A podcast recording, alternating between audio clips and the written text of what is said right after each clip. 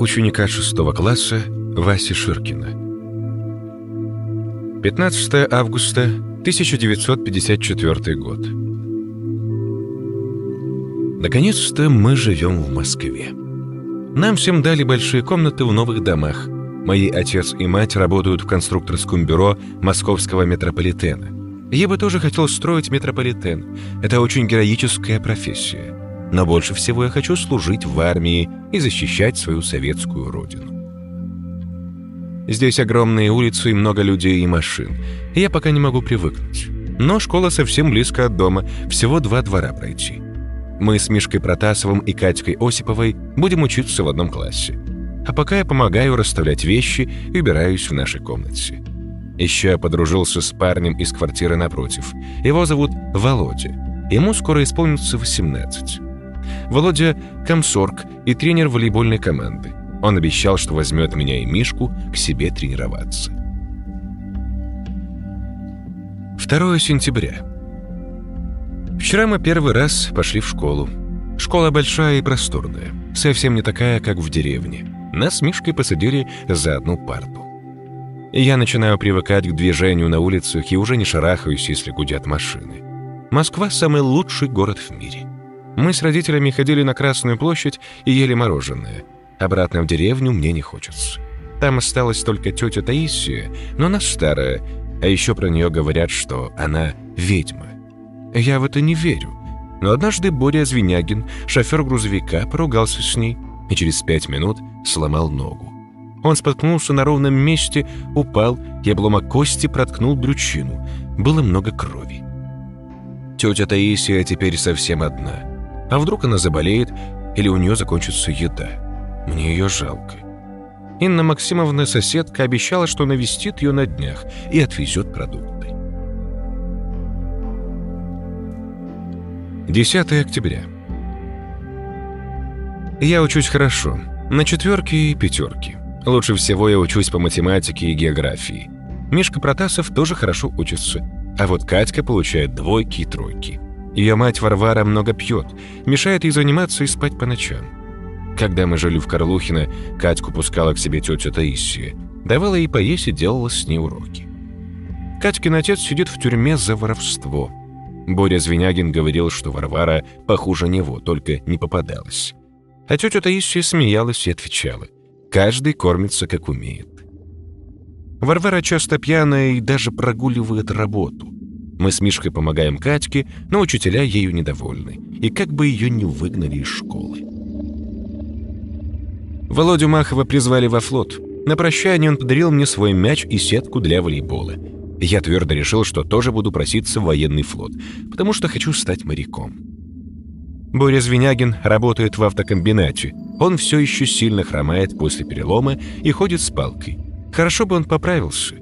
Боря сражался с немецкими фашистами, и у него медаль за отвагу.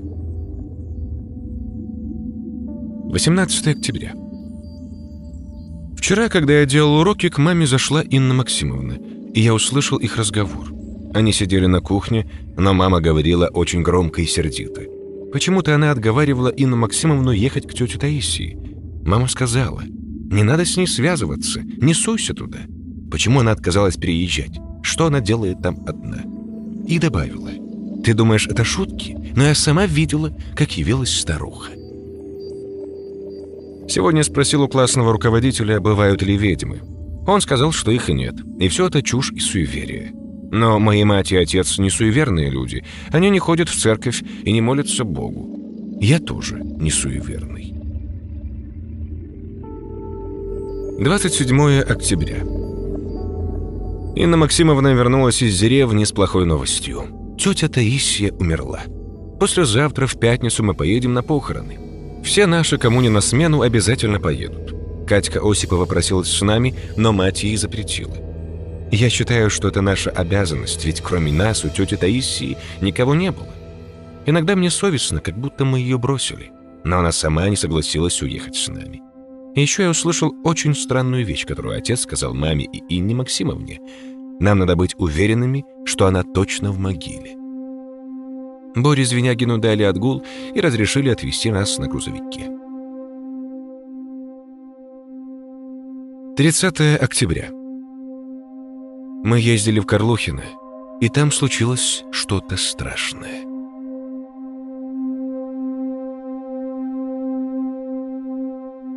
В понедельник Олег Оклевцев и Колян Махов приняли эпохальное решение. На уикенд они отправляются к друзьям на рыбалку, и гори все синим пламенем. Ну, не совсем все, но многое. А поскольку рулить туда и обратно предстояло Коляну, накануне он взял выходной и сидел дома. Олег трудился в офисе за двоих, у него уже голова распухла, а дел все не убавлялось. Хоть бы астероид Апофис рухнул ему на башку и разом порешал все проблемы. Но Апофис шлялся по своим космическим трассам и не торопился с избавлением. Олег собрал волю в оба кулака и принялся раздавать поручения сотрудникам, но дальше началась какая-то фантасмагория. Подчиненные бросали на него косые взгляды, будто хотели что-то сказать. Неужели кто-то что-то видел? Но черт побери, все было проделано конспиративно, с позаранку, ни души вокруг. Какая же сволочь спалила? Прораб Антоныч посетовал, что техники в ЖЭКе совсем оборзели. Без пол-литра ничего не делают. И Олег выдал ему две последние бутылки из стратегического запаса для подкупа техников и прочих невымерших динозавров. Спрятав бутылки в рюкзак, Антоныч помялся, теребя седые усы, а-ля Михай-волонтир, и спросил вдруг. «Олег, а у вас домоплита газовая или электрическая?» «Ну, газовая, а что?» Углубившись в свои мысли, Олег не ухватил пары скользких интонаций в его вопросе. «А давай вам электрическую поставим?» «Это зачем же еще?» — вытаращился Оклевцев. «Да как сказать...» — Антоныч отвел взгляд. «Не доследите, конфорку задуют, а потом прикурит кто, и бабах!» И он показал бабах руками. «Чё за бред?» — искренне удивился Олег. «Никогда конфорки не гасли, а тут возьмет и погаснет. Тебе электроплиту загнать некому, что ли? Устроил мне тут активные продажи. Изыди, сатана!» Антоныч ушел, а после него появился Славик Чернобур, один из тех, с кем Оклевцев служил по контракту. «Олежек», — сказал он, — «я понимаю, что, наверное, тебя все уже достало». «Нет», — насторожился Олег. «Ну, начинают. Вы зачем пришли, Вячеслав?» «Я тебе одно скажу, Георгич. Как бы трудно ни было, держи себя в руках. Помни, что это самое главное. Не поддавайся ни на что. Если будет совсем жопа, приходи ко мне ночевать. Я, конечно, не Коля Махов, но в жилетку можешь и мне поплакаться».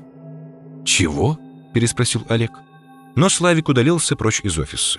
Его бритый затылок и обтянутая кожаной курткой спина выражали дружескую поддержку. «Рехнулись они все, что ли?» – озадаченно спросил себя Олег. Выдернул из розетки шнур ноутбука, сунул его под мышку и пошел домой. «И это у меня шиза развивается». По дороге ему попался Леха Кондрик, выделявшийся ранней лысиной, мерзким характером и неуемной страстью лезть в чужую жизнь. Лучше всех бабок, сидевших у подъездов, он знал, кто наркоман, кто проститутка, а кто не платит налоги. Знал, не скрывал и категорически осуждал. «Олег Георгиевич», — он загородил Олегу дорогу, — «хорошо, что вас встретил. Я буквально на минутку. Леха, а тебе что надо?» «Ну, я это... В общем, что хотел сказать-то? У меня, короче, знакомый нарколог есть, свёкор у него лечился. Очень мужик знающий, и больничка у него хорошая. Так я, если что, ему позвоню, он за полцены, все». Тут Леха примолк, обратив внимание, что шеф чуть отставил назад правую ногу и распределил вес тела так, чтобы пробить боковой в голову. «Леха», — сказал Олег, — «сходи сам к наркологу, а то я тебе лицо оторву. Вы меня задрали с вашими мутными заходами». «Базару ноль», – просипел Кондрик и включил спортивную ходьбу, с которой тут же перешел на бег. Дома Оклевцев сложил дорожную сумку и позвал жену. «Анжелка, можешь доброе дело сделать?» «Конечно. А какое?» «У нас жидкая валюта закончилась. Купи штук десять ноль пятых и поставь в офисе в шкаф. Ладно?» «Без проблем. А, кстати, я таблетки ацетриаса все пропил?» «Ну да». Анжела проверила аптечку. «Я утром тебе последнюю дала. Тогда возьми мне еще пиво бутылки четыре, а то на рыбалке все как люди будут, со стаканами, а я как дурак, со спиннингом. Хоть дома жизни порадуюсь». Анжела пококетничала перед зеркалом. Дорогой, я же красивая, правда?» «Ты прекрасна. Ну все». Он чмокнул Анжелу в щечку. «Мы погнали». «На ночь-то глядя, Олежек. Зато дороги свободные. Быстрее доберемся». Колян поджидал Олега возле машины. С сигаретой в зубах он проверял уровень масла. «Ты что такой пасмурный?» — спросил он, топча каблуком окурок. «Да фигня какая-то!» — начал был Олег и замолчал, пораженный внезапной мыслью. А вдруг Колян каким-то боком относится к вчерашнему шоу, и это типа месть? «А чего ты в косуху вырядился, модник хренов? На рыбалку же едем, а не на нашествие». «Просто у меня есть чувство вкуса, а у тебя нет», — любезно объяснил Колян. Олег сменил пластинку. «Как отдохнулся?» «Да так, никак. Понимаешь, мы жладку родителям на дачу в рабство сдали, на огороде пахать. А взамен нам выдали дедов архив и велели разобраться, вдруг там что ценное.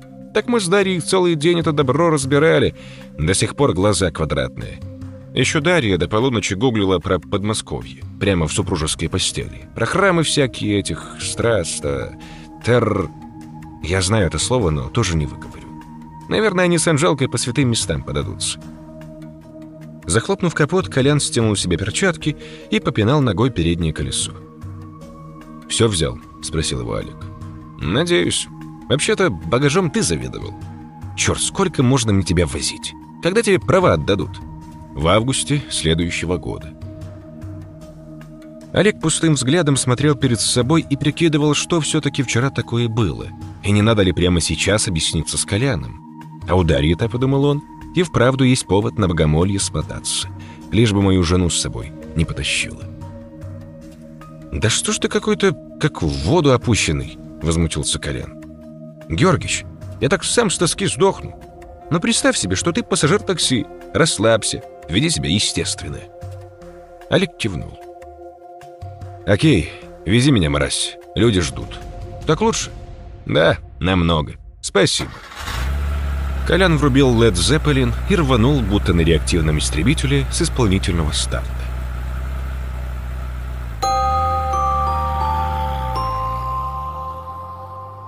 Погоревав немного от одиночества, Анжела решила, не откладывая, сходить в магазин за жидкой валютой. Продавщица Настя почему-то со скорбной миной в молчании упаковала ей десять бутылок в два пакета, а в третий положила пиво. «Ах, Анжела Евгеньевна», — тихо сказала она, но Анжела уже открывала попой дверь и не услышала этих исполненных укоризны слов. Офис стройфирмы находился здесь же, в пристройке к магазину, два шага подойти. Но Анжела не прошла двух шагов. Ее окликнула бабулька Петровна. Воспитанная Анжела поздоровалась и стала ждать продолжения. «Анжелочка, доченька!» — с теплотой в голосе обратилась к ней бабулька. «Да что ж ты себя, деточка, гробишь-то? Такая молодая, красивая. Тебе жить еще и жить. Погубишь себя этой водкой проклятой». «Полина Петровна, о чем вы говорите?» — уточнила Анжела, ища в кармане ключ от конторы. В пакетах весело зазвенели друг о дружку бутылки. Две мамочки с колясками, шедшие мимо, покосились на Анжелу с презрением и ускорили шаг. «Хоть бы прокапалась», — донес до нее ветер реплику. «Да и пофиг мороз, глаза налила, и хоть бы что», — донес ветер и вторую реплику. «Сколько же пить-то можно, миленькая ты моя? Уж из запоев не вылезаешь. Все водка да водка. Тебе бы к доктору сходить, а то детей рожать, да перед людьми неудобно. Мужа пожалей, коль себя не жалко. Да как с тобой пьяный-то? Ох, ох. То воду не выключишь, то плиту, то утюг забудешь. Как еще дом-то не сожгла?» И пока Анжела зависла, вгружая информацию, бабулька Петровна потащила свою клетчатую сумку на колесиках в магазин. «Чушь какая-то», — размышляла Анжела. «У нее запой? Она пьет водку?» Конечно, она любила полакомиться венчиком или пивком, но редко. А водки за всю жизнь выпила восемь рюмок, шесть на выпускном и две этим летом, по серьезным причинам. Но если раньше про нее ходили слухи, что она закодированная, это в принципе лайтово, то теперь ей в прямом эфире предъявляют, что она запойная. И кому, спрашиваться, сказать за это спасибо? «Дашка», — прошептала она, прикрыв рот кончиками пальцев. «Даша, это уже чересчур. – вопила она на Махову полчаса спустя. «Это же неправда! Это клевета! И ты такое всем про меня врешь! Что я тебе плохого сделала?» Под гипнотизирующим взглядом Дарьи она порастеряла все мысли и, чтобы не показаться невежливой, разревелась. «С чего ты взяла, что это я про тебя вру?» — лениво спросила Даша. «Пусть и так. Чем докажешь?» «Ну а кто же еще? Думаешь, я ничего не понимаю? Типа такая совсем дура?» «Анжел, ты не дура, ты идиотка. Но вот разве ты не уверяла, что кредиты можно не платить, если у тебя нет денег? Типа там происходит автоматическое списание долга». Анжела схватилась за голову. «Я и правда своей наивности так думала», — воскликнула она. «Откуда же я знала, что все настолько по-дурацки устроено?» Даша прищурилась, сканируя Анжелу, словно ку ар код. Она давно подозревала, что Саенкова только прикидывается дебильной, но сейчас ей внезапно стало ясно — не прикидываются. Конечно, у женщины должна быть загадка, но это достойно консилиума ведущих психиатров. «Все знают, как устроено, кроме тебя. Даже младшая группа детского сада. Ты у нас особенная. Короче, пупсик. Мое слово против твоего. Кому поверят? Вы здесь, Анжела Евгеньевна, приезжая, а родились вообще хрен знает в каких-то Химках. Хоть вы всем тут глазки строите, а Апольцева есть Апольцева. Чего? Кому ты я глазки строю? Конец твоей репутации, Анжел Котян. Так грустненько». «Ну что же мне делать?» — пролепетала Анжела, шмякаясь на диван. Дашке легко ее кошмарить, она действительно здесь не своя, и кроме мужа у нее никого нет. Правда, она почти со всеми дружит, но кому нужна подруга-пьянь, которая то пожар устроит, то наводнение, а муж от нее вешается и посидел. Даша подала ей чистый платочек. «Выбор у тебя небогатый. Первый вариант. Можешь забить, пусть себе треплются. Тем более, раз это неправда». «Это же неправда, Анжела Евгеньевна. Или...» «Да что значит «или»?» Анжела громко шмыгнула носом. «Безобразие. Просто издевательство какое-то». «Второй вариант. Свалить подальше. Ненадолго, на денек-другой. Глядишь, все и успокоится. Вернешься, а уже тишь да гладь. Помните Анжелу, которая спивалась?» «Нет. А что еще за Анжела?» «Тут же не деревня, а типа муниципальный район. Слухи долго не живут». Анжела перестала всхлипывать и подалась вперед. «Минуточку, минуточку. Ты имеешь в виду, что тебе надо куда-то поехать? И ты хочешь, чтобы я поехала с тобой? Для этого все и задумано». «Да у тебя паранойя, мать», — отмахнулась Даша. «Но мыслишь ты в правильном ключе. Мне действительно нужно кое-куда поехать. Это недалеко. Ну и ты прокатишься за компанию, а то таки будешь пылесосить да наволочки менять каждые полчаса». «Я интернет почитать хотела». «Я читала. Могу наизусть пересказать. Тебе про что? Про пандемию? Про НАТО? Или про девальвацию рубля?» «Ну ладно», — согласилась Анжела. Опять ее загнали в угол, и приходится выбирать между НАТО и девальвацией. И так всю жизнь. «А куда мы хоть?» «На экскурсию. Вечером зайду, все расскажу и покажу. Поедем на Форде. Колян, правда, такой умный, что забрал ключи, но запасные-то я хорошо припрятала». «Дашенька, ну нет», — взмолилась Анжела. «Ты ведь без прав». «Но у тебя же есть права». Анжела захлопала глазами. «Ты что, рылась в моей сумке?» «Естественно», — проворковала Даша. «Когда Оклевцев тебя в первый раз к нам в гости привел, пока ты накидывалась полусладкими, пела мужикам, какая ты в школе была отличница. Надо же понимать, кто ты и что ты». «Даша, это не пойдет!» — в ужасе заверещала Анжела. «Я... я права купила. Через подружку. Я в жизни за рулем не сидела. Я только магнитолу включить могу». «Что ж от тебя толку-то никакого?» — вздохнула Дарья. «Совершенно бесполезная эта женщина, Анжела. Придется Дашеньке самой, без прав, под воздействием препаратов, с локальной амнезией, садиться за руль и ехать через всю Московскую область. Но тебе...» — она ткнула пальцем в сторону Анжелы, и та вжалась в спинку дивана. — «Тоже сладко не будет, потому что ты поедешь вместе со мной. А теперь иди домой и готовь еду в дорогу. Учти, что рулеты ты в прошлый раз перепекла, вынимая из духовки на три минуты раньше». «А ты таблетку от несварения прими, чтобы не было как в прошлый раз», — взбрыкнула Анжела и по-быстрому смылась. Дашка ненавидела, когда ей напоминали о прошлом разе, когда она объелась шашлыком, и ей трижды за ночь вызывали скорую.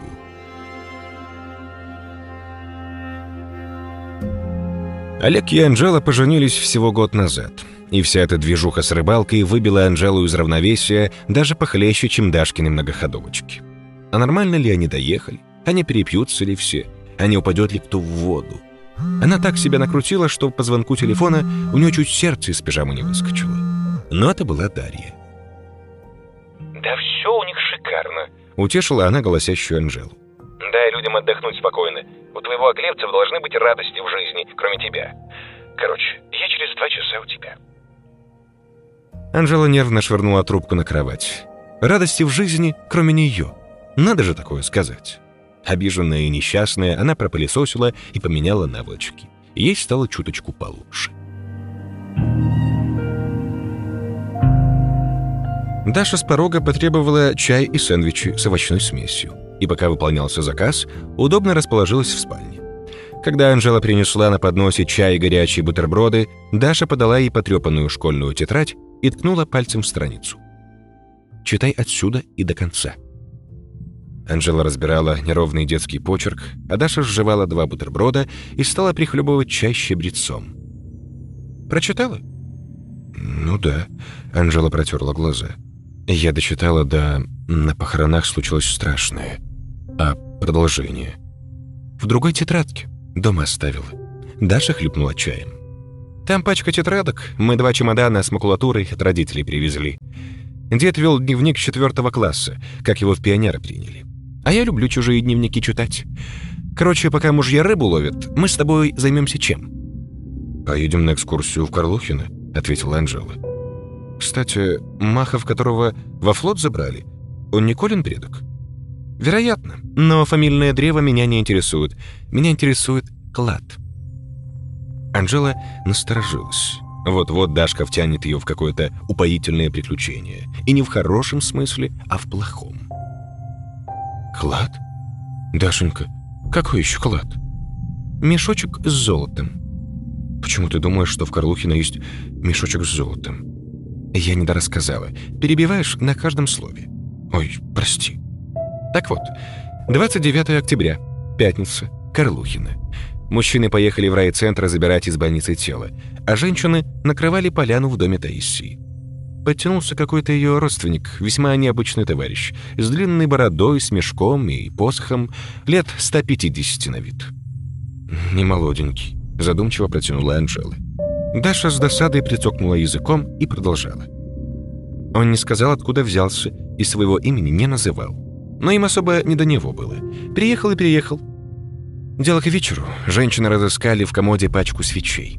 Зажгли одну, но старец ее отобрал и устроил истерику. Дескать, Таисия ворожила на огонь, и свечи у нее заряженные. Излагает дед довольно криво, потому что был юным ленинцем и в мистику не врубался принципиально. Женщины чуть не порвали старца на флаг Британии, но он дал им другие свечки из своего мешка. Деда спровадили на улицу, чтобы не путался под ногами. Мужчины все еще не возвращались. И вот он увидел, как Варвара Осипова выскользнула из дома, пряча что-то за спиной.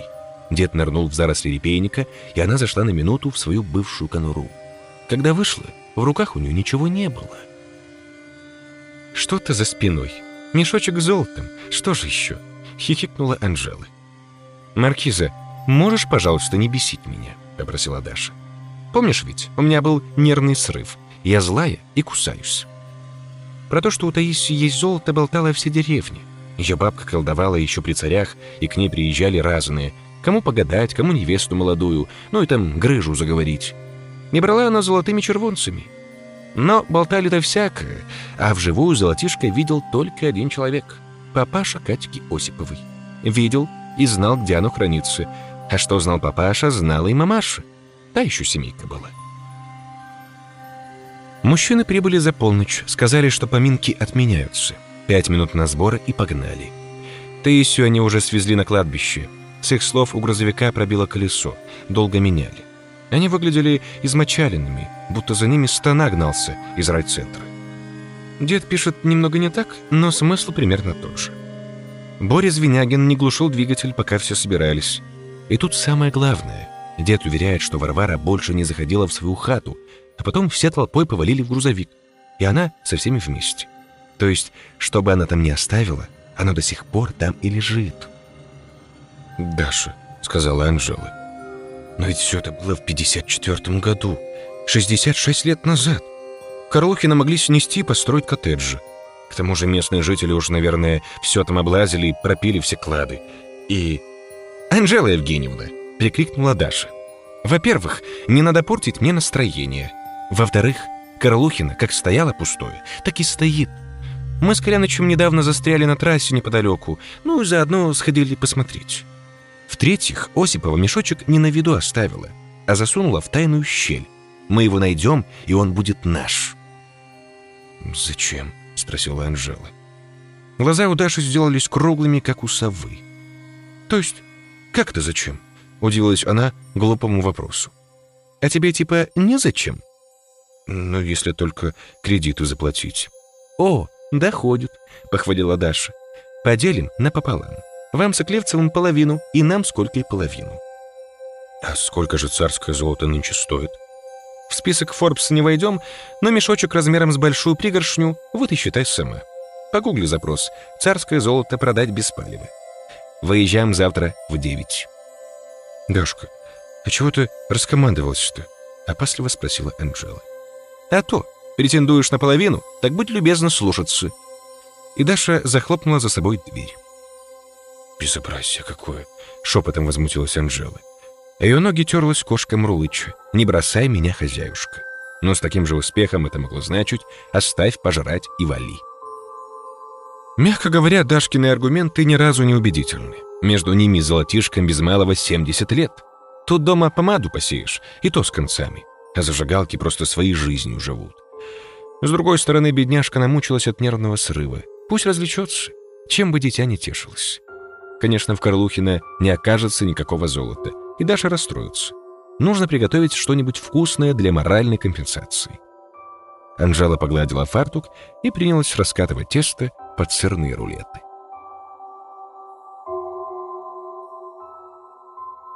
Из курительного павильона начальник ОВД «Антенное поле» майор Терехов провожал взглядом удалявшийся по шоссе петля морковный форт. Опять Махова без прав за руль уселась. Да играется ведь. Мало ей условки за байкера, которого навстречку вытолкала. Сама психическая еще и Саенкову с собой всюду таскает. Это вообще без царя в голове. По агентурным данным, полученным от главного колдыря дяди Вовы, в минувший понедельник Дарья Махова втайне от мужа моталась куда-то на Убере с Олегом Оклевцевым, втайне от его жены. Не перестреляли бы друг друга на почве ревности. У них там есть из чего. Главный колдырь дядя Вова докладывал также, что за прошлый год стволы применялись минимум трижды, да еще нынешней весной какого-то переезжего положили. Это не считая бытовой мокрухи, которую Оклевцев с Маховым нагло списывали на легенду про каннибала из Рязанской области. Отличный совет гражданской бдительности. Один отбитый боксер, второй до сих пор на стенках «Панкнут Дэд» пишет. «Надо с ними поговорить», — подумал майор Терехов. «Жестко поговорить». А то распоясались, старпома на них нет. При нем-то по струнке ходили. Хамье. Одни проблемы с ними. Но старпом, бывший старейшина района, бросил якорь на дачу и на просьбу разобраться отвечал малопонятными, но очевидно ругательными морскими терминами. Майор швырнул бычок в пепельницу, чеканя шаг, покинул курилку и наорал на подвернувшегося ППСника, чтобы поднять себе самооценку.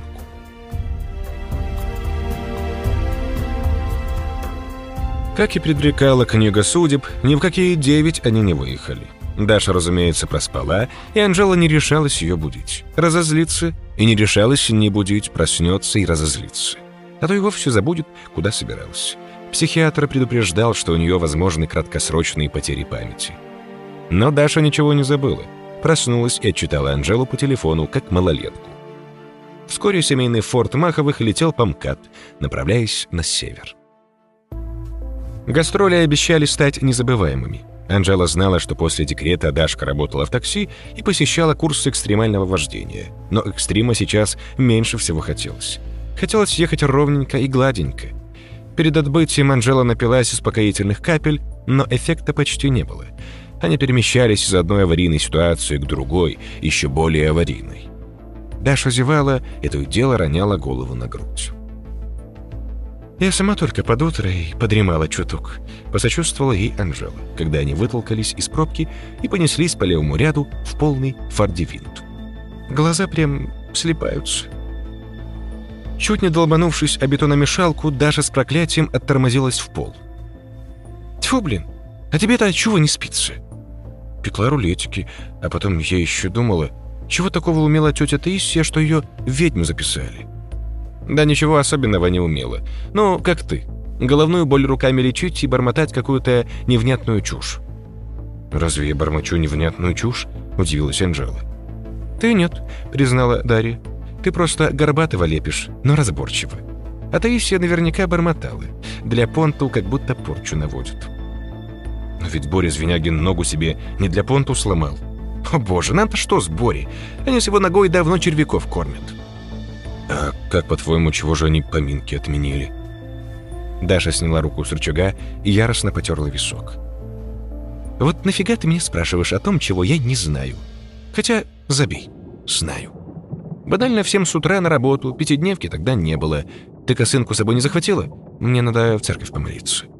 «Даш, ты только не бесись. А вдруг ты помолишься, но мы ничего не найдем? Ну что тогда?»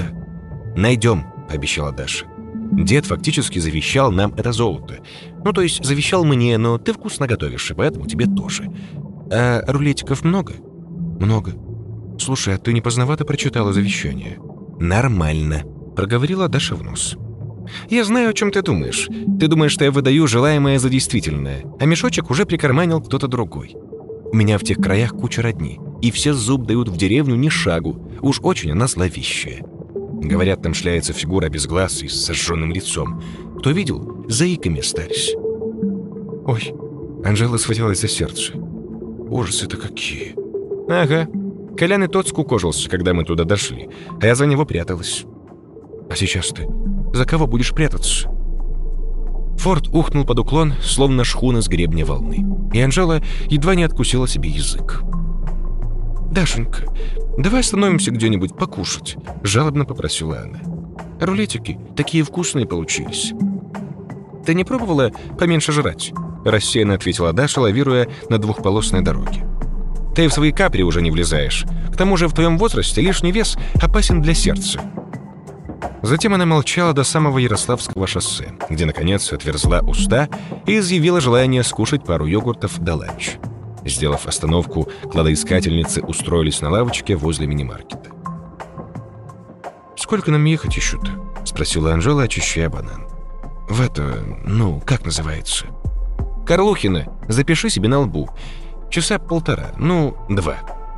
«Ух ты, ни ближе ни свет. Ты уверена, что мы поступаем разумно? Одно дело у себя на районе без прав кататься, а там как бы Тверская область». «Заткнись, маркиза. Весь риск я беру на себя. Будешь конючить, оставлю здесь. Ясно?» «Ясно», — покорно согласилась Анжела. «И не поспоришь, блин».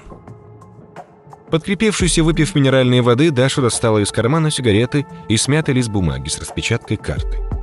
«Смотри», — она показала нарисованный маркером кружок. «Вот городское поселение Пшиманка, а после него от магистрали гравийная дорога. Свернули пять километров и на месте. Ну как два пальца же». «Пшиманка? Господи, я ж там в школе полгода училась, в десятом классе. Вот уж куда мне совсем не хочется». «Да ладно, ты десять классов закончила. Мне казалось, ты швея-мотористка». «У меня просто мастерская была пошивочная», — воскликнула Анжела. «А я еще и колледж закончила, между прочим». «О, да-да, я просто подзабыла этот момент». Анжела замерла от возмущения, хватая воздух раскрытым ртом. «Ой, какие мы нежные», — хмыкнула Даша. «Ну, прости, маркизка, больше не буду». Анжела пообижалась полминутки и простила. «Даш, я, конечно, очень извиняюсь, но тут еще вопросик. А вот откуда известно, что Варвара Осипова не метнулась на другой день же в Карлухино и не забрала свою добычу?» «Оттуда». Даша всучила ей карту и закурила. Варвара на другой же день попала под машину. Если она и собиралась, то добралась только до Садового кольца. Селяне, небось, разорились на похороны скидываться. А Катька удрала, ее нашли на кладбище, на могиле Таисии. Сдали в детский дом. «Ну а тот старец с бородой, Если он родственник, наверняка был в теме про царские червонцы. Может, он и явился, чтобы ручку себе позолотить, а там поминки и хитрожопая Варвара. «Анжел, не усложняй», – процедила Даша. «Дед ясно пишет. Кроме него, крадущуюся Осипову никто не видел. Ты понимаешь значение слова «никто»?» «Понимаю». «Ладно, поехали, а то стемнеет, пока доберемся.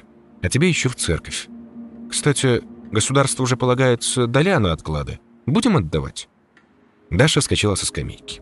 «Не-не-не», – замахала она руками. «Мы так не договаривались. Государство – это я».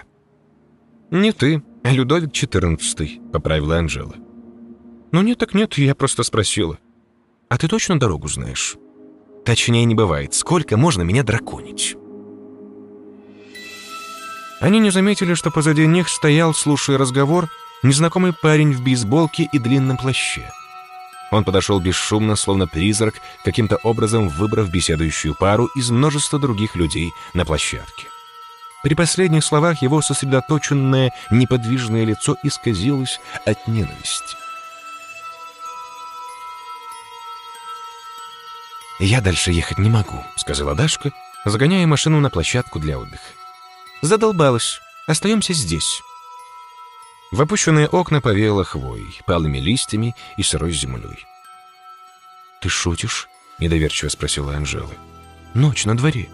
А если сюда бандиты какие-нибудь приедут? От нас же рожки до ножки останутся». Дарье, очевидно, нечего было ответить, и Анжела отважилась раскрыть тему немного подробнее. «Вытащила меня из моей любимой квартирки. Оскорбляешь, обзываешь, унижаешь.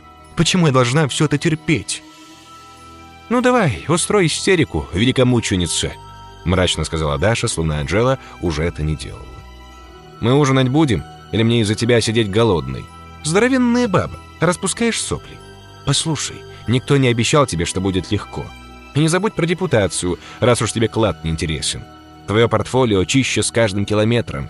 Пока я буду спать, сиди и изучай карту. А то я, например, до сих пор не поняла, где мы есть и куда нам дальше». Анжела поискала приличные слова, но слов не было. Сучка-судьба в сговоре с сучкой Дашей запихала ее почти в чащу леса, окутавшего крохотную площадку грозной темно-зеленой массой. Ни полиции, ни камеры видеонаблюдения, ни хрена. Телефон не ловит, батарейка садится. Холодно, мокро. Теперь, внимание, вопрос. Стоит ли ее репутация таких страданий? Ну пусть даже клад. Она никого не жалела уже почти полчаса, так хоть себя любимую пожалеть. Прошедший день помнился ей как в тумане. Вот откуда такие дебри? Ну скажите. Дважды они фатально сбивались с пути, возвращались к исходной точке, разворачивались и начинали поиски заново. Один раз уперлись в бетонный блок поперек дороги, уходивший в пролесок. Из-за блока вышагнул мужик в химзащите и с автоматом. Навигатор отображал мутно-желтые коллажи, жутковатые поселки, похожие на концентрационные лагеря, и так далее, и тому подобное. Одно лишь утешало. Дашка выбрала себе церковь по вкусу, помолилась и наставила везде свечек, хотя такое себе утешенница. Горестно вздыхая, Анжела попыталась устроиться поудобнее, но обнаружила, что длинные ноги перестали помещаться. Кошмар. И еще надо карту изучать. Фигушки. Ей не хотелось ни изучать карту, ни есть, ни спать. Ей хотелось домой к своей коллекции тапочек. Постепенно глаза ее закрылись, и она погрузилась в липкий полусон, зябкий и бесприютный.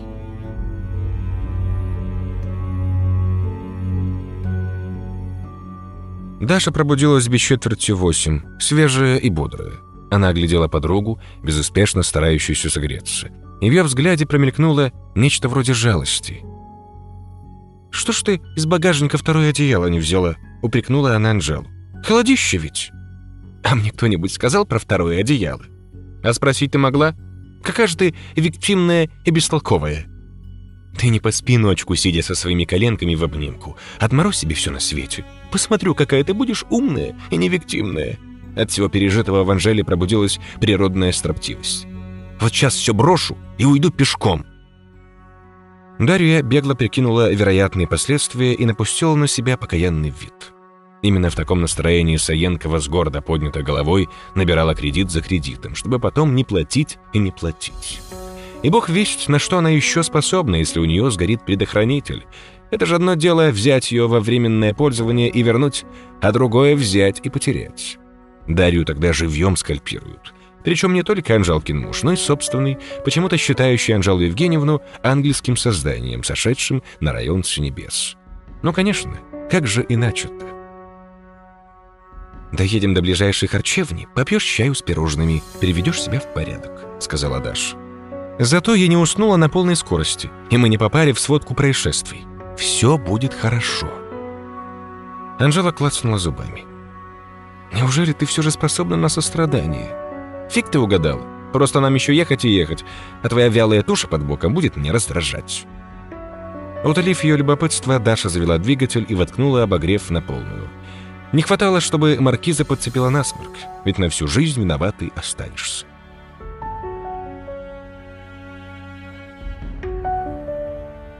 В городке под названием Пшиманка они посидели полчасика в кафе, подзарядив телефон. Анжела умылась в туалете и побрызгалась духами. Дашка тем временем с пристрастием допросила администраторшу, как доехать до Карлухина. «Да черт его знает», — отвечала та и удалилась в подсобку.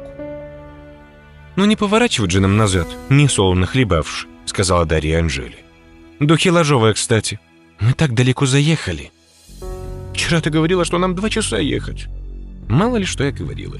Соберись, сосредоточься и не капризничай.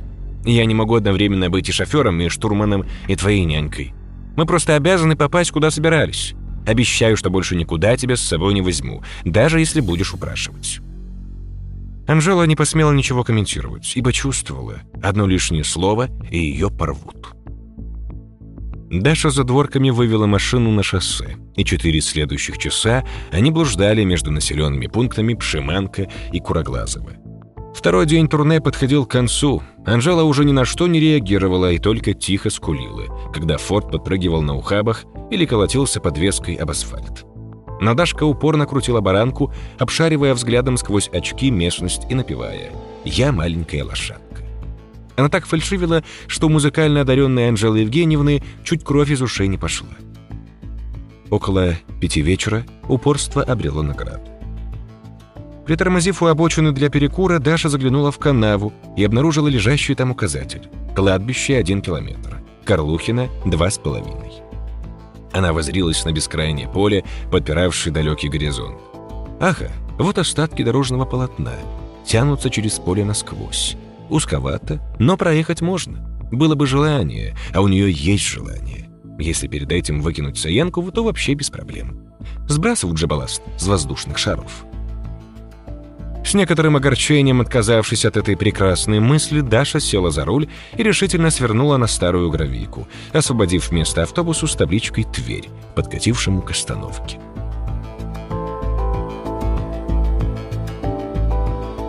Заброшенная деревня выглядела убого, но при этом отчетливо угрожающе. Между ней и дорогой лежала некошенного луга метров тридцать, сорняки, трава по колено. Почерневшие избы пятистенки вдыхали в себя воздух и выдыхали гниль.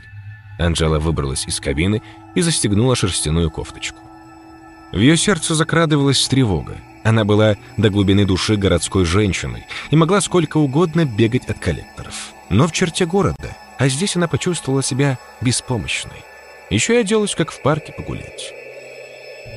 Даша натянула резиновые сапоги и заперла машину. «Ну, идем, что ли?» Подбодрила она подругу, однако сама не сдвинулась с места. Прижимая рукой сумку, Анжела медленно пошла через луг. Джинсы намокли до колена. Затаив дыхание, они вступили в деревню. Вдалеке угрюмо закаркала ворона. Карканье тут же оборвалось. «А где дом Таисии?» – спросила Анжела. Надев очки, Даша обвела взглядом избы. Они были выстроены в два ряда, образуя между собой короткую улицу. Улицу, на которой всегда пятьдесят четвёртый год. Из дневника я так поняла, что во внешнем ряду. Вход сбоку, с навесом. Вон тот, что ли? Наверное. Анжела передернулась.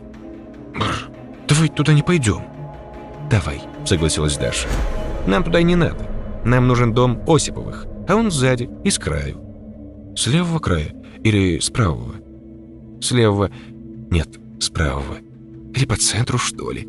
Анжелка, я не жила здесь, я не знаю, где дом Осиповых. Ну отлично, чё? То есть нам надо обыскать все избушки? Сколько их здесь? Десять? Двадцать? Одиннадцать. В Москву отправили всего десять семей. Да, но еще тут сараи и какие-то другие развалины. Я вот отсюда, где мы стоим, не отличаю сарай от дома. А ты? Обеих совершенно не тянуло углубляться в деревню. За порушенным забором торчали останки пугала, крестовины из досок и клочья солдатской гимнастерки на ней. Конструкцию венчал щербатый глиняный горшок. В сумерках из подходящего ракурса легко можно принять за фигуру без глаз. «Кто вообще придумал переселять целую деревню в Москву?» — уныло спросила Анжела, чтобы не стоять в тишине. «Это какой-то крутой партиец устроил. Он водился с Таисией и...» «И что?» Даша пожала плечами. «Организовал переселение и всех трудоустроил в Мосметро. Больше ничего, ноль информации. Дед в начале пятьдесят пятого с дневником завязал. Он все подслушивал, о чем старшие треплются, делал выводы, каких шестиклассники обычно не делают. В итоге ему полезли в голову мысли, которые дневнику не доверишь, тем более, если ты будущий комсомолец». «Мне тоже мысли в голову лезут», — сказала Анжела. «Хотя я уже не комсомолка. Все, раз, два, три, начали». Поиски клада — дело такое. Главное — втянуться, а дальше пойдет как по маслу. Они обошли всю деревню, обшарили все углы и закоулки, перепачкались, угодили в заросли репейника, едва не свалились в пересохший колодец. Собрали всю паутину, чуть не удрали с позором, заслышав скрип за спиной. Даша, проявив похвальное благоразумие, всюду пропускала Анжелу вперед. А когда та осмелилась роптать, жестко дала ей понять, кто тут главный. Особо внимательно Даша требовала осматривать места, где удобно ныкать водку. Ну, ты знаешь. Надоели эти приколы, мысленно огрызалась Анжела. Не знаю я, где водку прячут. Отвяжись уже. Между тем солнце опускалось все ниже и ниже. Убедилась? Простонала Анжела, опускаясь на корточки и вытирая пот со лба. Нету здесь никаких мешочков, ни с золотом, ни без. Здесь ни черта нету, только пауки. Не зря тебе Анжелочка говорила. Анжелочке лучше бы заткнуться. Даша привалилась к бревенчатой стене. Сама неудачница и всем неудачи приносишь. Насколько можно меня затыкать? Погоди-ка. А вот здесь мы были? Где? Вот в доме, прямо за тобой. Ты к нему прислонился. Нехотя обернувшись через плечо, Даша вынуждена была признать. Действительно, дом необследованный. Не считая жилища колдуньи, они побывали везде. Кроме вот здесь. Запутались и пропустили. Или он от них спрятался. А прячется тот, кому есть что скрывать. «Иди проверь», — велела Даша. «Я пока отдохну». «Я одна боюсь», — жалобно возразила Анжела. «Чего ты боишься, такая здоровая кобыла?» «Так вот почему она мне все время про маленькую лошадку поет», — догадалась Анжела. «Ой», — поправилась Даша.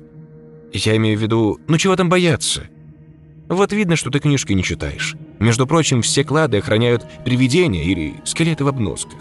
Я совсем не хочу, чтобы на меня там набросился скелет в обносках. Может, Таисию не похоронили, а сволокли вон в тот лесок, грибникам на радость. И теперь она тут». «У тебя сплошная Таисия в башке», — отрезала Даша. «Меньше слов, больше дела». «Миленькая экскурсия, ничего не скажешь», — тяжело вздохнула Анжела. Она осторожно взобралась по крыльцу и потянула на себя дверь. Даша закрыла уши ладонями. Психиатр запретил ей волноваться, а если в избе взаправду кто-то подстерегает, Анжела заорет и завизжит. Время тянулось медленно-медленно. Какой-то посторонний звук заставил Дашу вздрогнуть, но это забурчал ее пустой желудок. Господи, да куда эта маркиза провалилась? Пойти поглядеть, что ли? О нет, вдруг ее уже скелет в обносках обгладывает. Как страшно-то, боже. С крыльца на землю выслалась тень. Даша издала пронзительный вопль, Анжела вернулась и стояла перед ней. «Саенкова, ты чего подкрадываешься?» Чуть не плача воскликнула Даша. «У меня припадок сейчас начнется, и ты, ты будешь виновата!» «Тише, что ж ты орешь?» – устало ответила Анжела. Она придерживала обеими руками сумку, раздувшуюся изнутри. Клад в печке лежал, золотые монеты в холщовом мешочке. Мотаем отсюда. Давай только пописаем». «Я уже чуть не пописала», — всхлипнула Даша.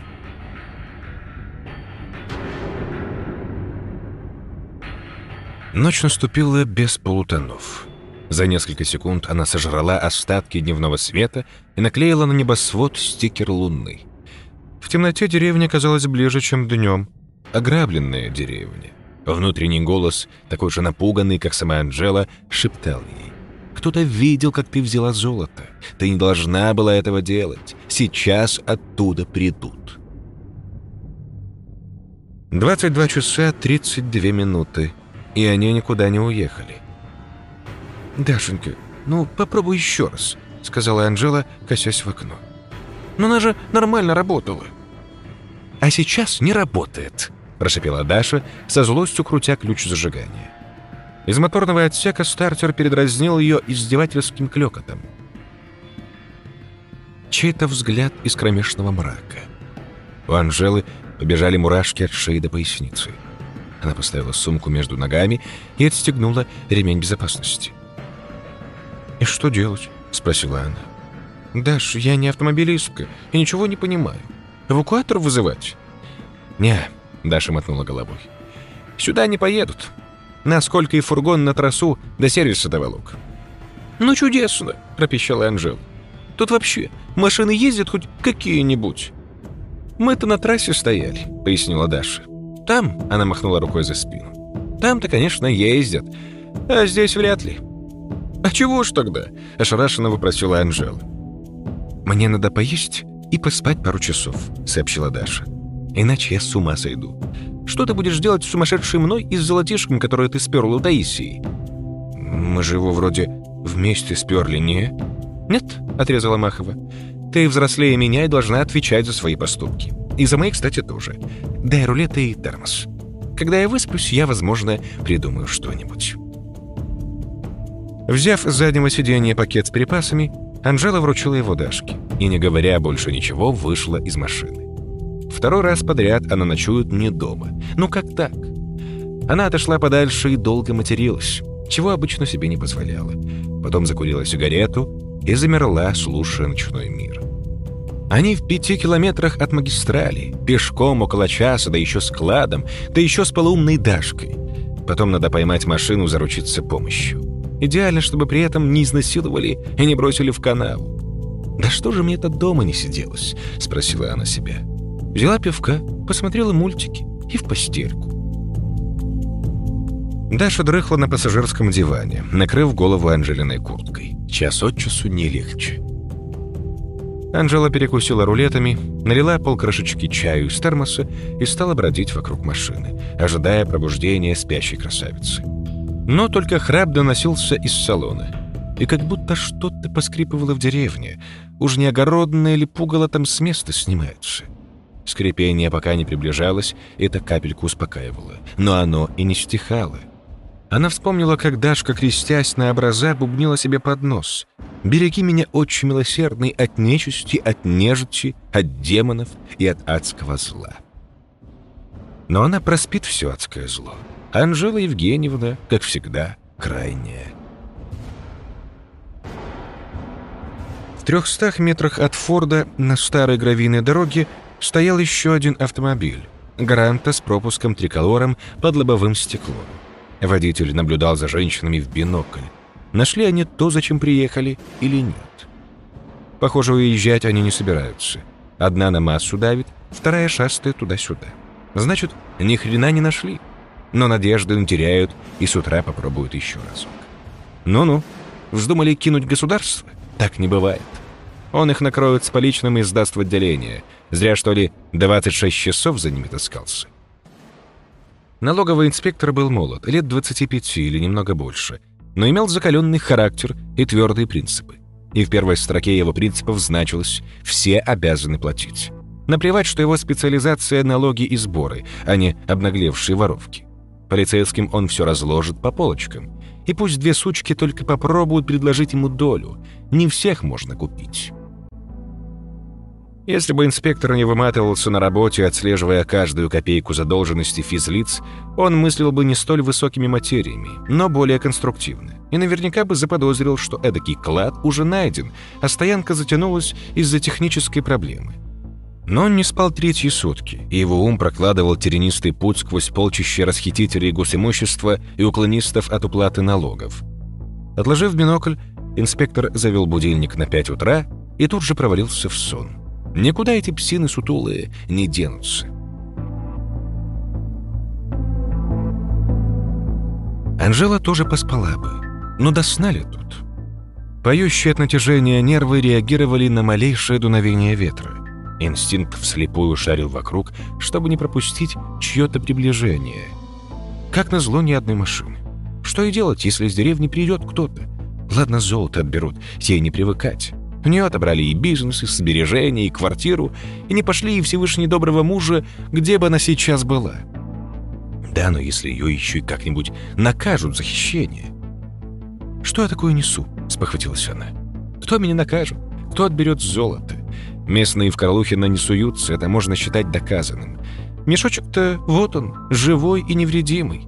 Возможно, какие-нибудь копатели, или как их там зовут, захаживали в деревню, но специально ничего не искали. А заехать сюда случайно – это еще постараться надо». Анжела подышала носом и расслабилась. У нее в сумке целое состояние. Деревня Карлухино уже не наводила на нее такой тоски, как полчаса назад, и она могла спокойно кое о чем подумать. С тех пор, как Анжела вышла замуж, она целыми днями вообще не думала, наслаждаясь блаженной пустотой в голове. Думал за нее муж, она на хозяйстве, ну и чисто для красоты. Но она закончила школу с золотой медалью, и ей иногда хотелось побыть умной, пока никто не видит. Она дала волю фантазии, поменяла ночь на день, населила Карлухино людьми, запустила кур в огороды, добавила нескольких овец и пару коров. Деревня наполнилась голосами и звуками. Над крышами заклубился дымок, от бревенчатых стен потянуло теплом, эхо откликнулось на стук топора и на собачий лай. Стали слышны обрывки разговоров, целые фразы. «Стоп! Хватит! Так и останешься с ними, а на ней рваные джинсы и маечка дискотека итальяна. Охнуть не успеешь, как в эн ка вэ дэ загребут». Мысли потекли сквозь прошлое ясно и плавно. Итак, когда-то здесь жила некая Таисия, потомственная ведьма. Еще ее бабка зарабатывала колдовством. К бабкиным услугам прибегали богатые люди, что позволило ей сколотить капиталец. Внучка вряд ли пользовалась широкой популярностью, при советской власти это было чревато. Но и она умела достаточно всего. Свои умения она опробовала на соседях, кому на пользу, а кому и во вред. Взять того же дядю Борю. Но там какой-то особый случай, а Боря Звенягин, походу, был довольно склочным типом и злым. Анжела поежилась. Таисия могла постоять за себя, но злой не была. Она опекала и принимала в гости соседскую девочку Катю, когда ее мамаша напивалась, а Вася Ширкин пишет о Таисии с теплом и жалеет, что ее бросили одну. Но взрослые ее побаивались.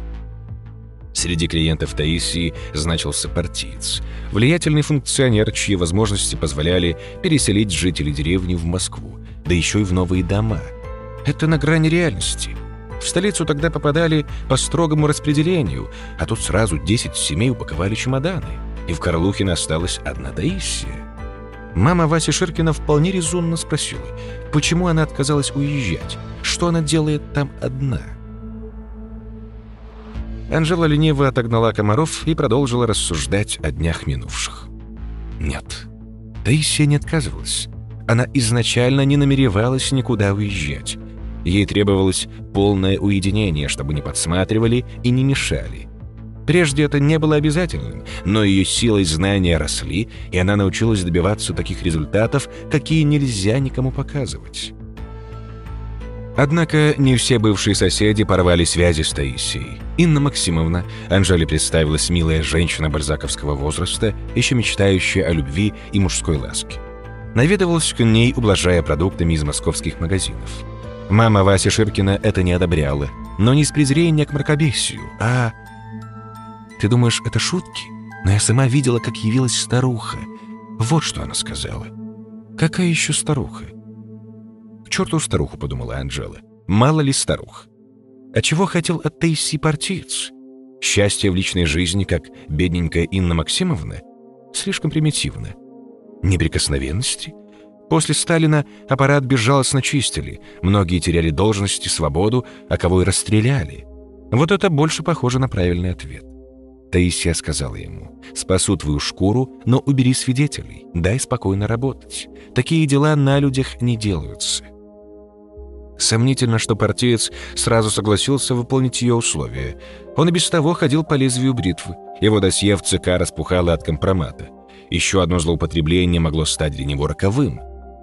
Но Таисия поступилась осторожностью и вызвала в дом покойницу бабку, чтобы замолвила за нее слово. И бабка подтвердила внучкины полномочия. Клиент чуть не околел с перепугу, поняв, что это не постанова. Бог весть, сколько водки он после этого выпил, но, протрезвев, он нажал на рычаги. В скорости счастливые соседи пополнили ряды московских метростроев, и Карлухино опустело.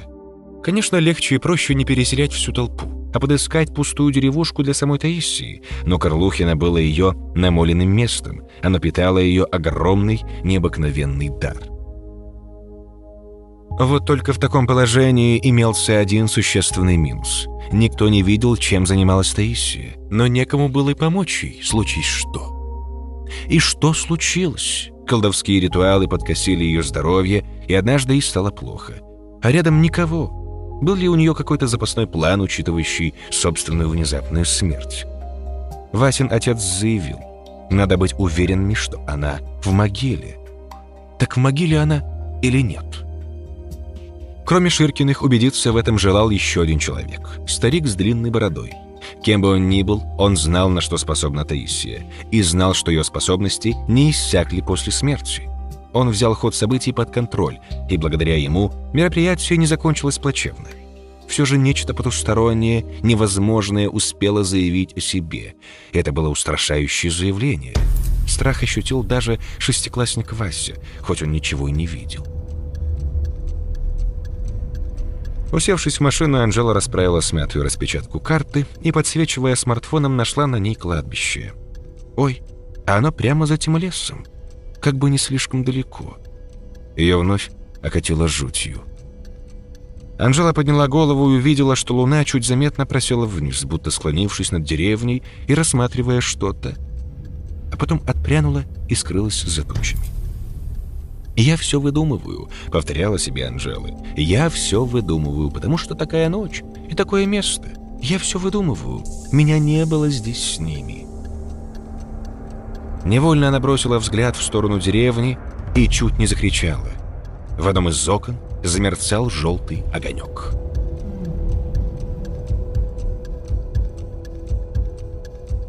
Даже если бы сейчас к деревне Карлухино съехались одновременно все коллекторы, сколько их есть, Анжела испугалась бы гораздо меньше. Уняв крупную дрожь, она торопливо закапала в глаза визин. Она навыдумывала столько всего, что ей просто обязан был померещиться огонек свечи, причем именно там, где надо, в доме Таисии. Напрягла зрение. А как бы не так, огонек продолжал гореть. Над лугом поплыл запах тающего воска, резкий, будто в церкви. «Мамочка, роди меня обратно!» вырвалась у Анжелы. Но тут ей пришла в голову мысль, которая только ей могла прийти в голову. «Тот, кто там, наверняка голодный, а у нас еще остались рулеты. Пойду покормлю». Все ее страхи мгновенно прошли. Она взяла пакет с едой, тихо прикрыла дверцу машины и храбро направилась в деревню. «Куда пошла?» глухо прозвучало у нее за спиной. Анжела уронила пакет и обернулась. В первую секунду она подумала, что проснулась Дашка, но нет. Позади нее стоял некто или нечто, темнее самой темноты. Лунный свет подвинулся, не то из страха, не то из милосердия. Анжела застыла и негромко икнула. Она икнула раз, потом второй, а потом стала икать каждые две секунды. «Куда пошла, кобыла неразумная?» — повторили из мрака. «Не тебя туда звали!» «А, а кого?» — пролепетала Анжела и снова начала икать. Пласт черноты сделал шаг вперед. «Что у меня взяла, оставь себе», — произнес он. «И убирайся отсюда!» От этой фразы Анжела заледенела в животе, а сердце затрепыхалось в горле. «Пожалуйста, пусть она меня не трогает», — молилась она про себя. «Пусть проходит мимо, пусть не прикасается ко мне, ну, пожалуйста!» Молилась она не Богу, а своему ангелу-хранителю, надеясь, что не допустит ничего плохого. Но все же она не смела шелохнуться, пока шаги не затихли в отдалении. Что бы это ни было, кто бы это ни был, он ушел в пустую деревню. Но может и вернуться, а значит, медлить нельзя. Чуть дыша от панической атаки, Анжела обежала форт спереди, села на водительское кресло и включила приборы. Так и есть святые угодники. Бензин у них, бензин закончился, а им надо уносить ноги. И спасти их может один лишь человек, которого физически нету с ними. Коля Махов, потомок геройского Володи моряка. Он мотается на форде по делам, и уж наверняка... Анжела бросилась к багажнику и открыла его, сломав два ногтя. Ура! Колян ее не подвел. В багажнике, накрытая одеялами, лежала канистра, и Анжела, взявшись за ручку, убедилась. Полна до краев. Она растолкала Дашку. «Дарья, просыпайся!» «С чего?» – пролепетала сонная Махова, барахтаясь на сиденье. «Заправляем тачку и уезжаем. Это срочно, Даша! Вставай!»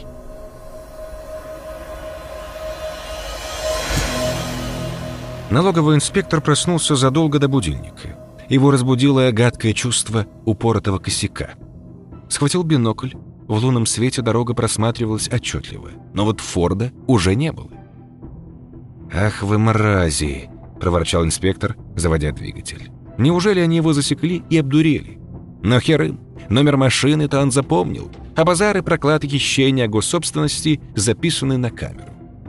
Он подъехал к тому месту, где стоял Форд, взял фонарик и вышел, ища следы протекторов. Главное сейчас понять, развернулись они отсюда или двинули по прямой.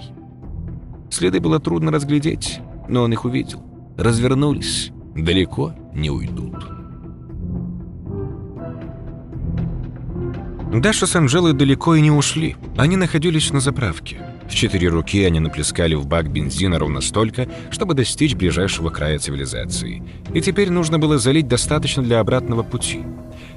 Отъехав от Карлухина, они увидели Гранту со спящим водителем, но постеснялись его будить. На радостях Анжела чуть не выдала чаевые киргизу-заправщику монеты из мешочка, но одумалась. Вместо этого она протянула ему сто рублей и долго щебетала какую-то ерунду, не заботясь о том, понимает ли ее собеседник. «Анжелка, ну скоро ты?» – окликнула ее Даша, теребившая руль. «Ага, бегу-бегу. Ну вот, слушайте». На заправку въехал автомобиль. Полицейский автомобиль. «Но только не это же!» – мысленно завопила Анжела. Логическая цепь выстроилась мгновенно во всем своем безобразии. У нее нет никакой приемлемой легенды, зачем они с подругой катаются вдалеке от места регистрации. Дашка состоит на учете в Пэ Эн Дэ, права у нее изъяли до отмены диагноза. Вдобавок, она пьет колеса, у нее и пешком-то ноги заплетаются. А в Анжелиной сумке, Анжела судорожно вцепилась в сумку, почти килограмм золотых червонцев императорского монетного двора. Хлопнула дверь. Огромный мужик в камуфляже и бронежилете, тяжело топая, подошел к Анжеле.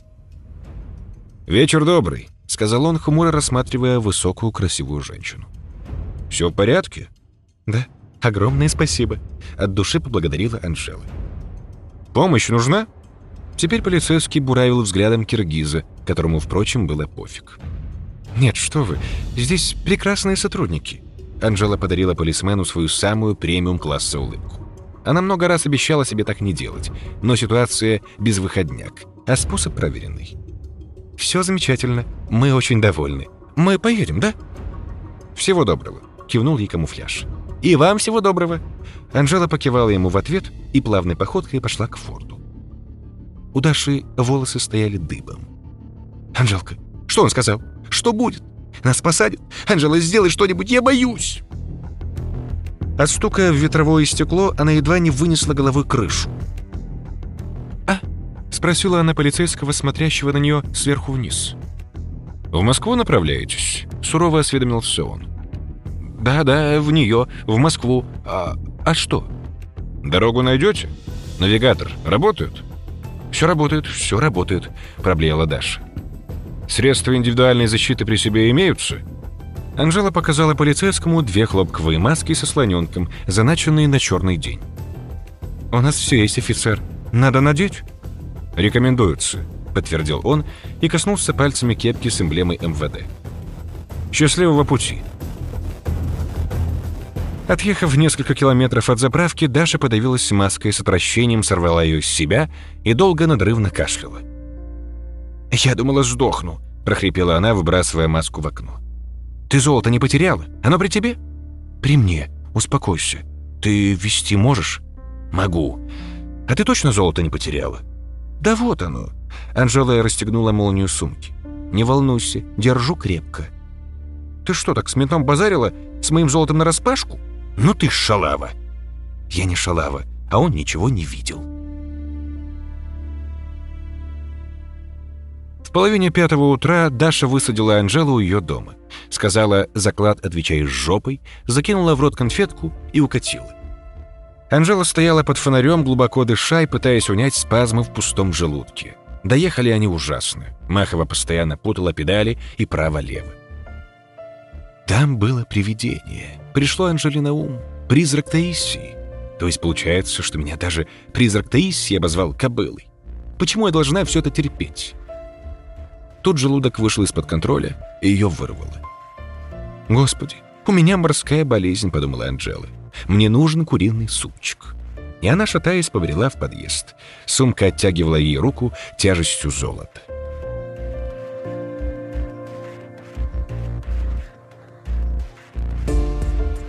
Распрощавшись с друзьями-рыболовами, Олег и Колян завтракали в столовой гостинице «Петрушка». Точнее, завтракал Колян.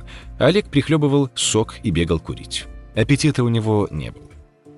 Колян прожевал отбивную и собирался спросить напарника, отчего он такой фригидный, почему не жрет и не хочет ли он околеть в натуре, когда тот наконец решился.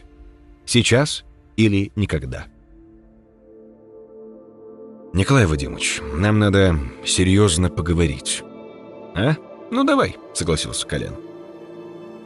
«Тебе, наверное, уже сказали, что я с твоей женой по секрету ездил куда-то на такси, пока ты на объекте был».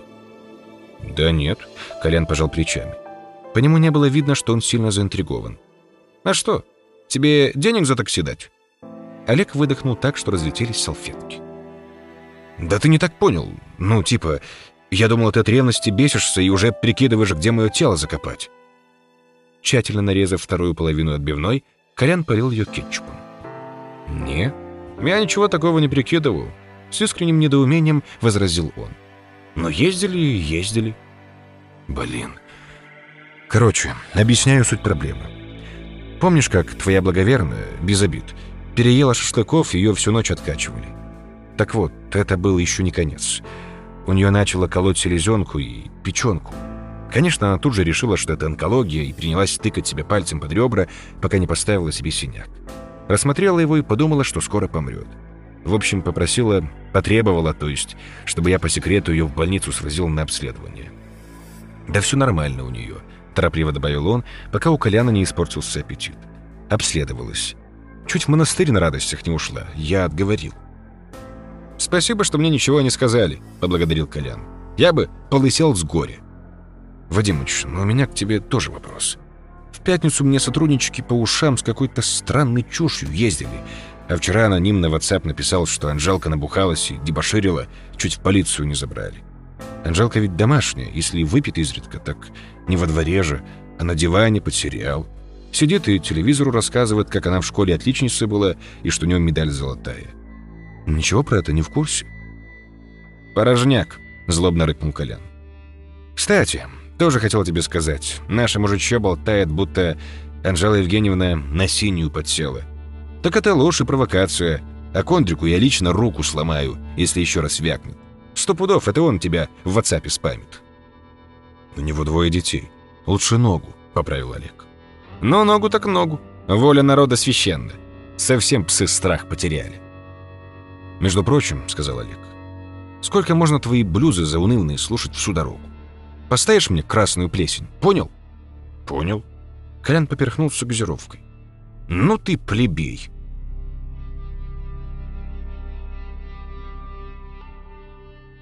Содержимое холщового мешочка продали через подпольного антиквара. Причем Колян Махов так разошелся, что наторговал себе на несколько статей. Анжела расплатилась по всем своим кредитам, да еще осталось ей же на шоколадку. Олег не мог нарадоваться на жену, и прям пушинки с нее сдувал. а то он дозревал уже взять из арсенала в гаражах ПМ и отстрелять наиболее дерзких взыскателей. Оба благородных семейства что-то шумно праздновали несколько дней подряд, о чем главный колдырь дядя Вова не преминул донести куда следует. За эти дни Анжела сварила шесть больших кастрюль ухи, а соседи вдоволь наслушались дискотеки восьмидесятых. Посреди долгой фиесты Анжела оставалась задумчивой и частенько уединялась в комнате или на лестничной клетке с сигаретой. Она не рассказывала Маховой, что или кого она видела перед тем, как они уехали, точнее, удрали прочь от заброшенной деревни. Вряд ли это так уж нужно, а с бессовестной Дашки станется запустить по соседям новый фейк-ньюс. Саенкова, мол, до белой горячки допилась и ловила глюки. После поездки ее репутация немного полегчала, но не до конца. На нее по-прежнему косились, а Леха Кондрик так и вовсе издевательски усмехался при встрече. Вот козел. Она постоянно думала о свечах. Что за свечи такие удивительные, что их нельзя было зажигать, и аж целый старец приехал это проконтролировать? И кому не достались, когда бывшие жители свернули поминки? Анжела полазила в интернете, пытаясь найти хоть какие-то указания, после чего браузер всюду развесил рекламу потомственных колдунов. Сигнальные свечи, огонь которых видно с того света. Даже не черная магия, а глубокая славянщина, побочная ветка погребального обряда. Вот каким был запасной план Таисии.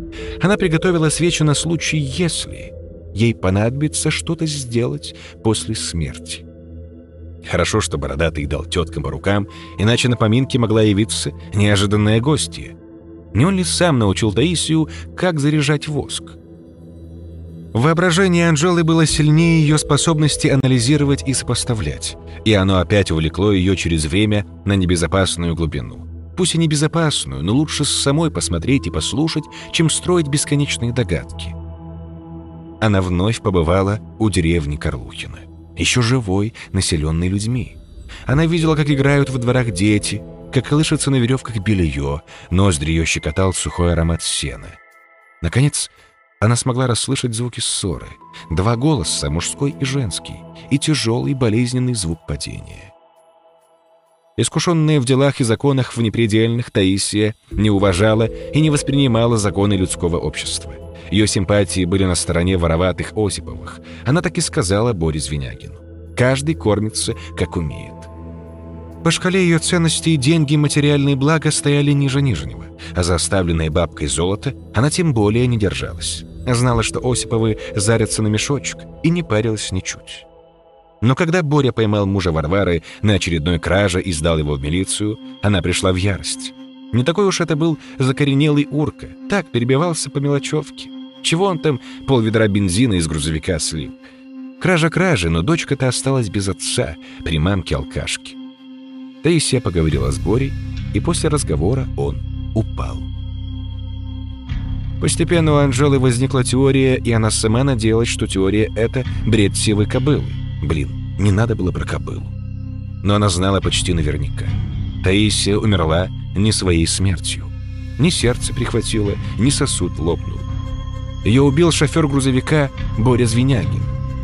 Он ездил в дальние рейсы и мог заскочить в Карлухино. Грабить Таисию не собирался. Он отомстил ей за наведенную порчу. Он прошел войну, а ведьма-соседка оставила его калекой. Вряд ли немолодая женщина, ну пусть даже и ведьма, могла оказать шоферу серьезное сопротивление. Но просто убить ее Боре показалось недостаточно. Он прокалил на печи сковороду и... Нет, про это не надо, тем более. Таисия, если только Анжела правильно понимала ее характер, упокоилась бы с миром, простив человека, пришедшего к ней для отмщения. Вероятно, она сама осознавала, что чересчур круто обошлась со Звенягиным, выведенной из себя его непрошибаемой правильностью. Сознавала также, что должок этот ей придется оплатить. Однако Звенягин поступил с ней не лучше, чем поступали фашисты, против которых он воевал. Он поступил с ней как садист, как палач, и тем обрек не только себя, но и... весь свой род. Но у Бори все еще было впереди. Да и потомством на тот момент он не обзавелся. Его дневниковый портрет соответствует холостому мужчине. Обычный гражданин, каких много, честно трудящийся на благо советской страны. Да, в его голове не закончилась война. В ушах грохотали взрывы, автоматные очереди, крики в атаку. но искалеченный разум требовал быть хитрым, скрытным и невзрачным. За убийство взяли другого человека, партийца, расселившего деревню. Он втихаря посещал Таисию и был на крючке у чекистов. Мертвую ведьму Звенягин не боялся, сел за руль и повез односельчан в больницу за ее телом. А когда ехали обратно, возникла нештатная ситуация. В деревне на секунду буквально запалили свечку, и сигнал прошел. Мужчины были не робкого десятка, фронтовики, но такое им и в страшном сне не снилось. Боря остановил машину, и все кинулись удирать. Какое-то время грузовик оставался без присмотра. Потом они вернулись, а гроб в кузове был уже пустой.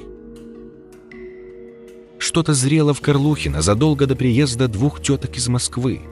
Они угодили к самой развязке. За ними следили там. Анжела всегда чувствовала, когда на нее смотрят. Все случилось не от того, что чиркнула спичка и зажглась свеча. Все началось задолго до этого. Заброшенная деревня была западней, и кому-то суждено было в эту западню угодить. Что-то страшное произошло уже после того, как они, едва не надорвавшись канистрой, уехали. Страшнее, чем вечер поминок. Страшнее ее короткого диалога с черным мороком. Спасибо Анжелочкиному ангелу-хранителю, вытащившему их с Дашкой оттуда, прежде чем. Вздохнув, Анжела пошла в прихожую любоваться своей коллекцией тапочек. Это всегда ее успокаивало, но не сейчас. На несколько секунд прошлое явило ей лицо мужчины, покрытое потом. Он всего-навсего упал с высоты своего небольшого роста, но при падении сломал себе ногу, а его кепка отлетела на несколько шагов. Лежа на спине, мужчина вытянул из кармана военных брюк папиросу, стиснул ее зубами. Он испытывал сильнейшие мучения, но лицо его оставалось злым и неподвижным. Почти такое же лицо Анжела видела совсем недавно. Но где же?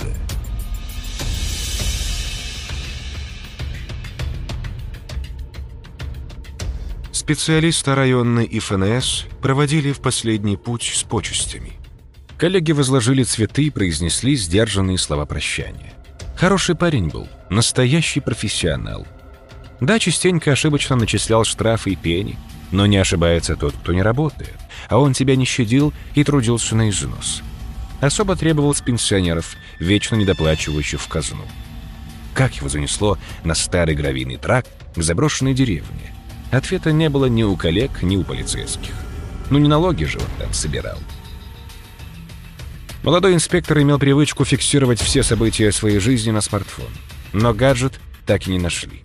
Последняя локация сим-карты совпадала с местом, где обнаружили труп.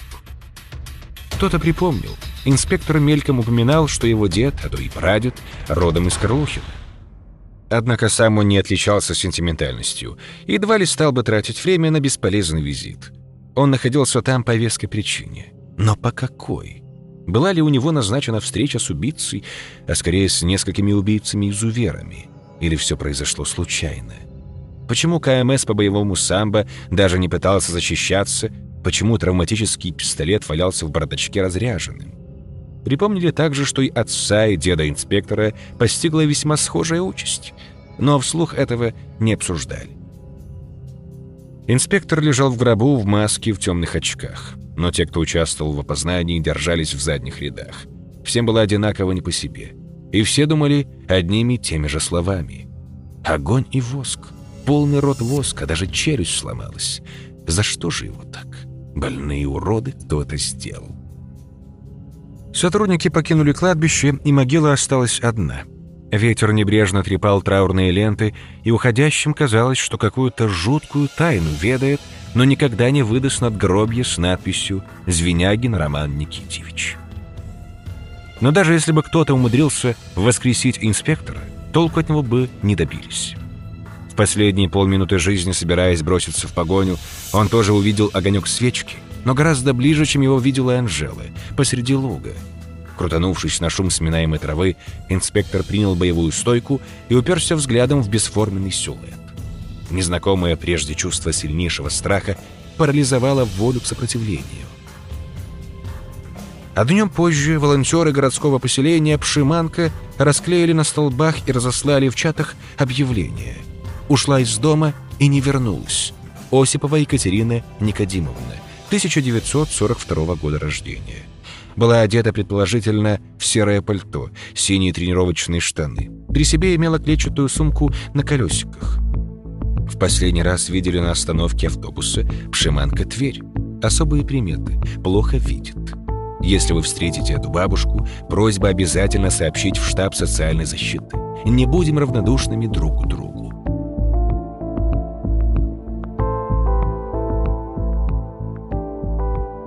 В начале октября коллекция слухов на шоссе Петля пополнилась новым, не вполне типичным для здешних суровых характеров. Добрая Даша Махова возила запойную Анжелку куда-то на святой источник или на моление, и у той совсем отбила охоту к выпивке. Это подтвердили несколько человек, видевшие Анжелу ранним утром у подъезда. Она якобы пробовала врезать в стакан, ее чуть наизнанку не вывернуло. Но Апольцево не какая-то там деревня, и слухи здесь долго не живут.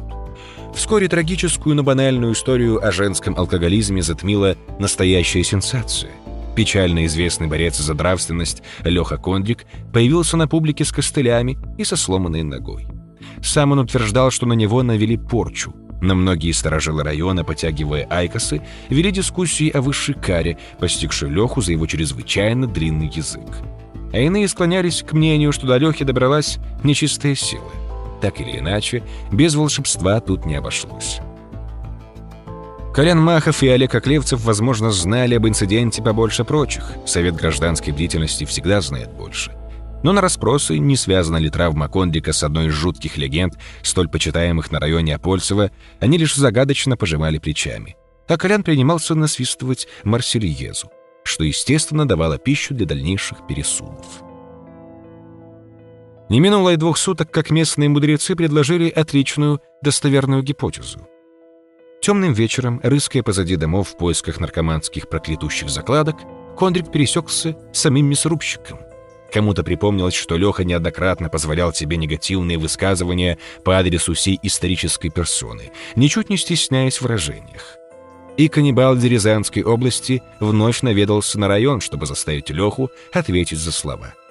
Причем Кондрик еще очень легко отделался, ведь мясорубщик сначала вынет из тебя потроха, затем сварит из них похлебку, а после отправит тебя, мертвого и холодного, погулять во дворе, дабы в одиночестве вкусить пищу. Он не из тех парней, чье имя можно безнаказанно поминать в суе, и любые шуточки про него глупые, не смешные, а бывает, что и последние.